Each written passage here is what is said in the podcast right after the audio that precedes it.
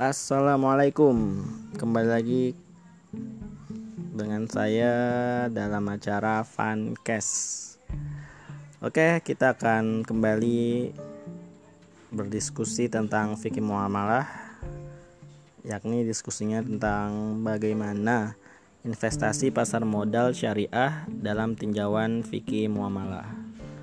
Oke, investasi di pasar modal syariah tentu sangat luas dari jenis produk-produknya, sehingga transaksi dalam pasar modal ini diperbolehkan sepanjang tidak ada larangan menurut syariah.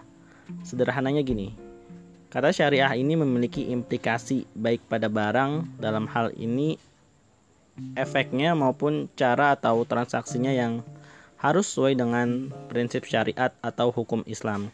Artinya, satu hal saja tidak terpenuhi, maka tidak dapat dikategorikan sesuai dengan prinsip syariah. Dalam kegiatan muamalah dilarang yang mengandung unsur-unsur yang diharamkan. Contoh, gharar. Terus apa lagi? Riba. Kemudian maisir.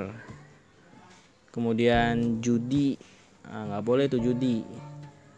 Terus harta yang zolim. Kemudian riswah.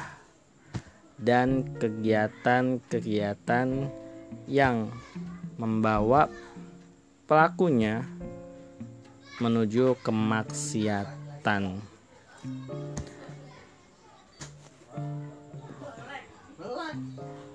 Seperti itu. Ada sih tuh, Bang.